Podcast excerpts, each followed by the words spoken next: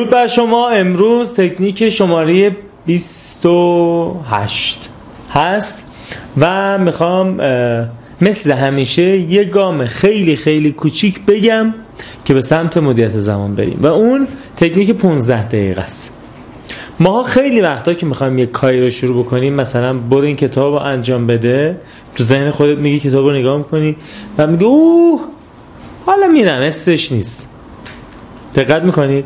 هر کاری رو که میخوایم انجام بدیم فکر میکنیم که زمان زیادی میبره، فکر میکنیم که انرژی زیادی قرار از ما بگیره و انجامش نمیدیم.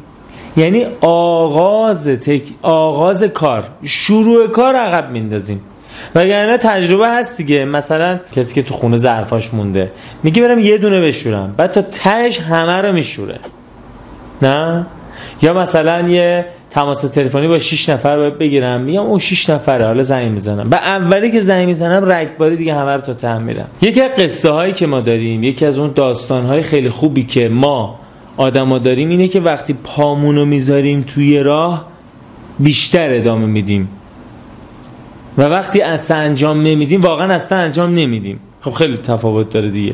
تکنیک پانزده دقیقه میگه تو ذهن خودت بگو من پانزده دقیقه فقط میخوام این کار انجام بدم، بعد که انجامش دادی حال داد ادامه بده. همین.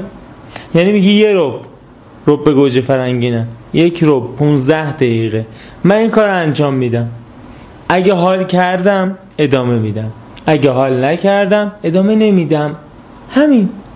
به همین سادگی خیلی از کارهایی که نمیتونیم شروع بکنیم، استارتشو نمیتونیم بزنیم، خیلی راحت شروع میکنیم، بعد توی کار تصمیم میگیریم که ادامهش بدیم یا نه. این تکنیک شماره بیست و هشت از نود و یک تمرین یا نود و یک تکنیک یا نود و یک گام خیلی خیلی کوچیک هست که ما هر روز بر میداریم واسه اینکه عادتهای جدید ایجاد بکنیم، مدیریت زمان بهتر داشته باشیم و برنامه‌ریزی بکنیم. حالا تا نود و یک روز تمام بشه خیلی مسیر زیادی مونده، ولی اینا رو گام به گام انجام بدی و یادتونم باشه اینا رو انجام بدیم، فقط بشنویم آها خب جواب نمیده. مرسی که همراهین.